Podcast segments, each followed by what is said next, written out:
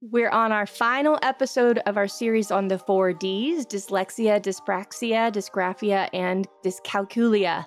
Joining us on this program is Leddy Glenn, and we've had three previous conversations. So you'll want to go back and look for those three other podcasts on dyslexia, dyspraxia, and dysgraphia.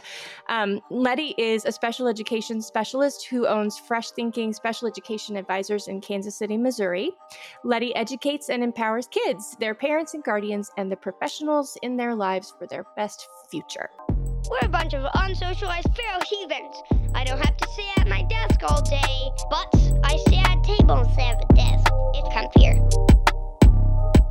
Leddy, thank you so much for coming back one more time, and I think we'll have you back more than that. But today we're going to talk about dyscalculia. Mm-hmm. Um, did I say that so, right? Is that how you so say it? As as a dyslexic person that I am, I cannot say that word that you're saying. I say it dyscalculia. So that's how I'm going to be saying it. That's it's easier. easier and it helps me remember calculus. So this is a math one. So so that's how I'm going to be saying it and that's a reason also. Yeah. Okay. So dyscalculia. So, um, what is dyscalculia? So it's difficulties understanding math and math concepts.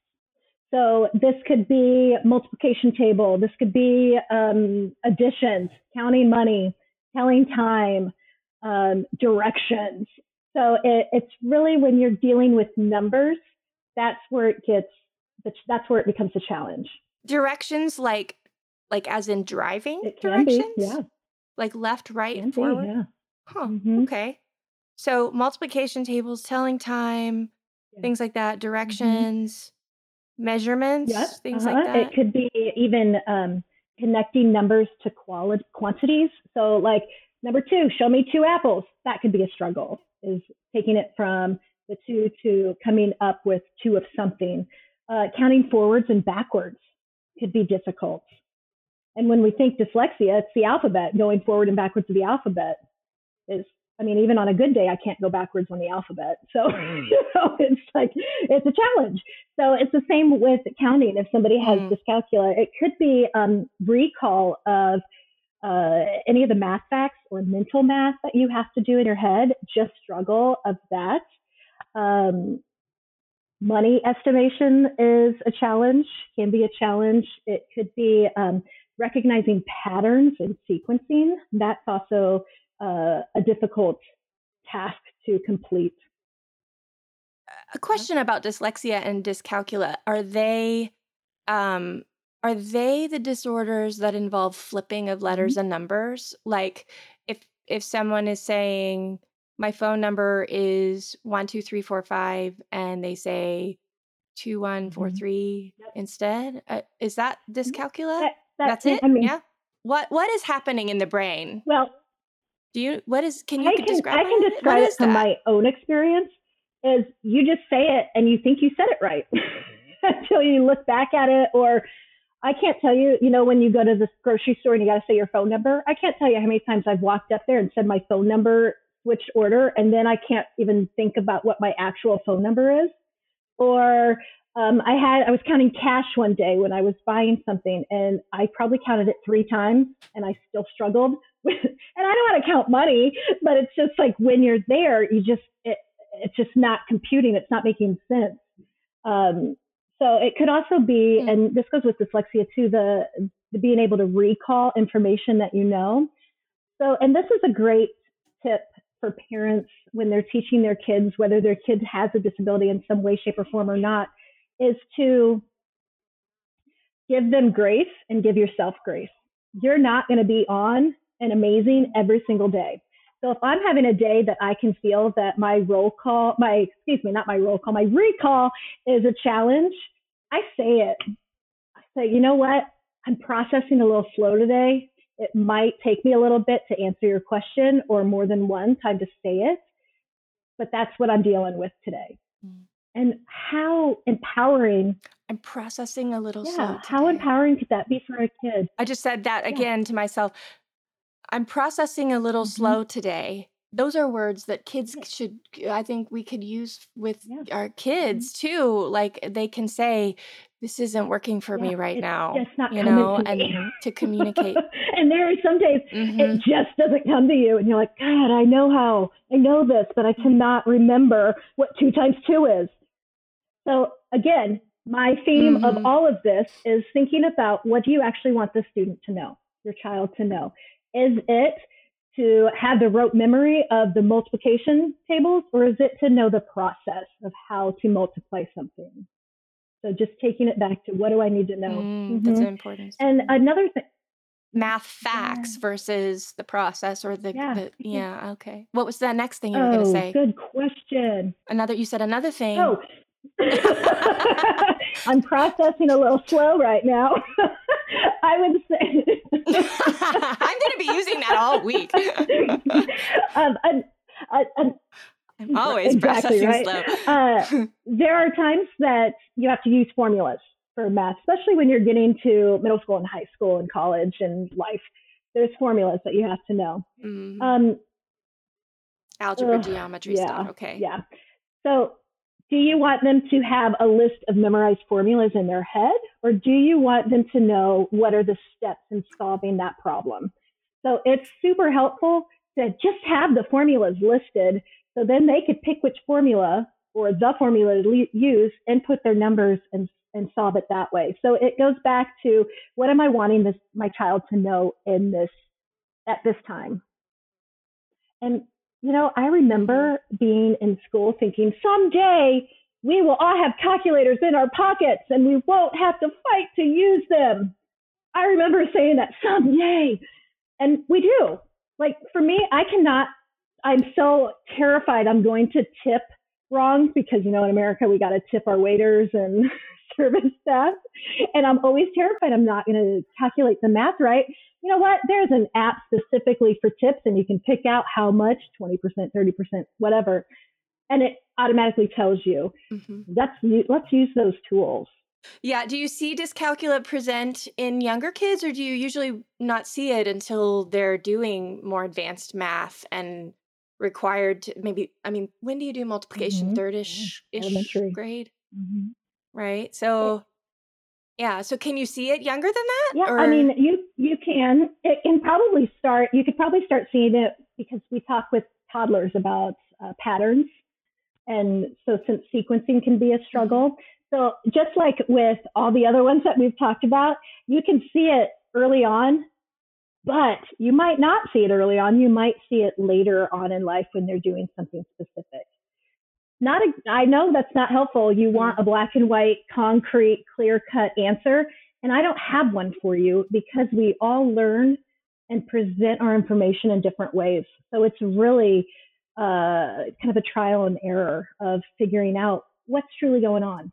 So uh, with neurodevelopmental disorders like you know adhd and um, what was formerly known Mhm. as asperger's syndrome and autism there's mild moderate and severe since the dsm-5 has been revised and so when these disorders are being diagnosed are they given like a severity scale like is it like you know i've heard people say oh i have mild Mhm. dyslexia um so where does the mild moderate and severe line like where are the where are the the tiers and and like if somebody's severely dyslexic or severely dis has this severe dysgraphia or dyscalculia what does that mean for them Mhm. functionally So severe is more if it impedes more of their life, like their big picture of their life. Like mild, it might be, okay, your audiobooks, great.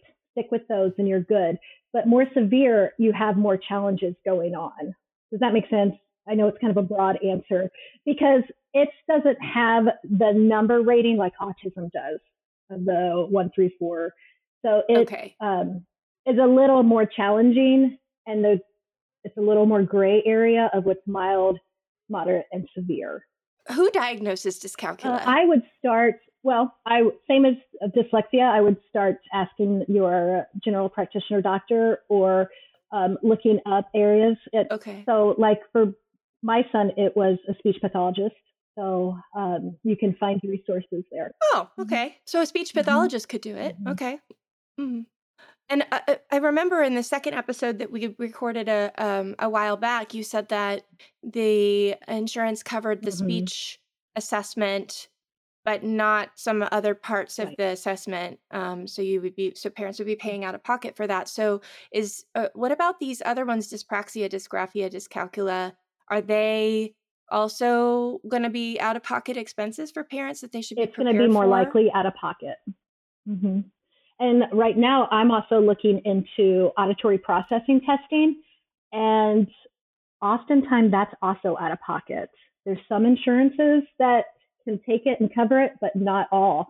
So your insurance might cover it and take it, but I would not count on it.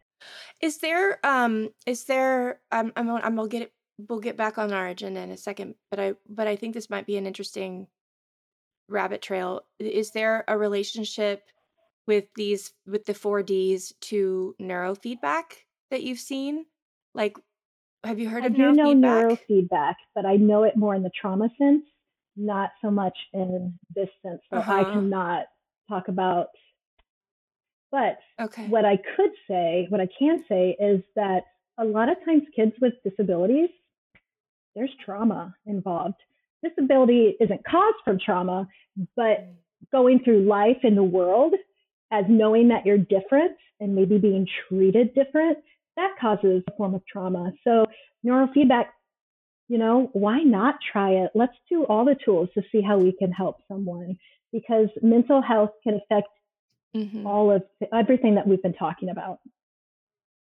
Along the lines of mental health being mm-hmm. secondarily affected, um, I could see that there probably would be some occurrences of kids masking and um, hiding their uh, disability or what they perceive to be what's wrong with them or what they can't do. Um, do you see do you do you see that a lot? And what do you, how do you see around the mask? What's behind the mask, and how like is how is that assessed? And then what do you do about it? if they don't want you to see it they don't want you to what if they don't want the kid doesn't want you to right. see that they're and, different um, as human beings we want to fit in we don't want to be different we want to be in the crowd we don't want to stand out especially in a negative way mm. so for this question i'm going to use myself and share about how i have always masked it so i've only within the last three years or so said out loud i'm an adult with dyslexia that is not something I ever shared. Even when I was working in special education, I never shared it. I was always afraid that I would lose hmm. credibility or um, wouldn't be trusted or, you know, just I wouldn't be seen as a knowledgeable individual if they knew I had this. Uh, that's exhausting, utterly exhausting, because you're not only focusing so hard when you're in the present moment of working, but also you go home and you do more research and you never feel good enough. So if you see somebody, and you know, I was pretty good at masking, I was pretty good at hiding it. Um, so you might not always know, but if you see somebody that maybe is hiding out in the back or not saying anything or um, doesn't want to read out loud or, you know, maybe not participating, talk to them. So if you, I mean, and homeschooling, you're going to know your mm-hmm. child even better and you can have those conversations, which is so helpful. But it has to be done really delicately and it has to be done at the pace of the child. You can't go in and say, yo, I see that you're having a hard time adding up two numbers. I think you might be disabled. Let's mm-hmm. talk about it. No, you're going to start, hey, let's try this. What do you think about this? What was challenging on this problem? And having them talk through it. Um, really validating what they're doing mm-hmm. good. But this also goes back to uh, behavior as communication. So it could be some of the kids you see that you're working with, that you are, are teaching at home, uh, they might you might see an influx in negative behaviors when it's the math section that you're needing to talk and learn about. So, why are we getting these behaviors? It's taking a step back and really looking at what's happening because it could just be an avoidance behavior of not wanting to do it or not wanting to look dumb because if I don't try, I'm not going to fail type of masking. That helps a lot. So, with dyscalculia, what are things that parents can start doing right away with um, the patterns and the and the not being able to let's say let's say with a preschooler they just don't I don't know if it's preschool, but they just don't be able to seem to be able to connect the number two with two objects, like you said in that list of symptoms. Um, what are some of the interventions that are given? To, some examples of interventions that would be given to a, child with dyscalculia? Well, I would say, as a parent, to validate all the good, and if they're not able to make a pattern, don't say, "Oh my God, you're not doing it right. Do it this way." make it more of a game and make it so they know that there's not something wrong with them because there's not something wrong with them, right? So don't um, get go down. Don't talk to them roughly or punish them because they're not doing something right.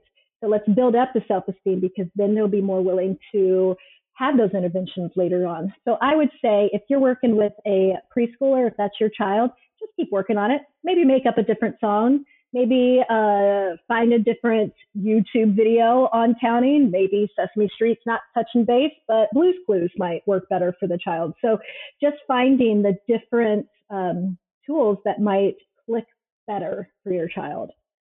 Leddy, thank you so much for this talk on dyscalculia. Uh, numbers are I think nobody's friend um, when it comes to taxes and um, and and money and all those things. But um, some kids have a particularly difficult time with them. So thank you for talking about dyscalculia. And this wraps up our series on the four Ds. Thank you so much for um, talking with us today and the three times before this. And if you haven't heard Leddy talk about the other Ds, dyslexia, dyspraxia, and dysgraphia, check out our um, previous three episodes. Thank, Thank you. you so much for your time. This podcast is produced by AnySchoolers.com.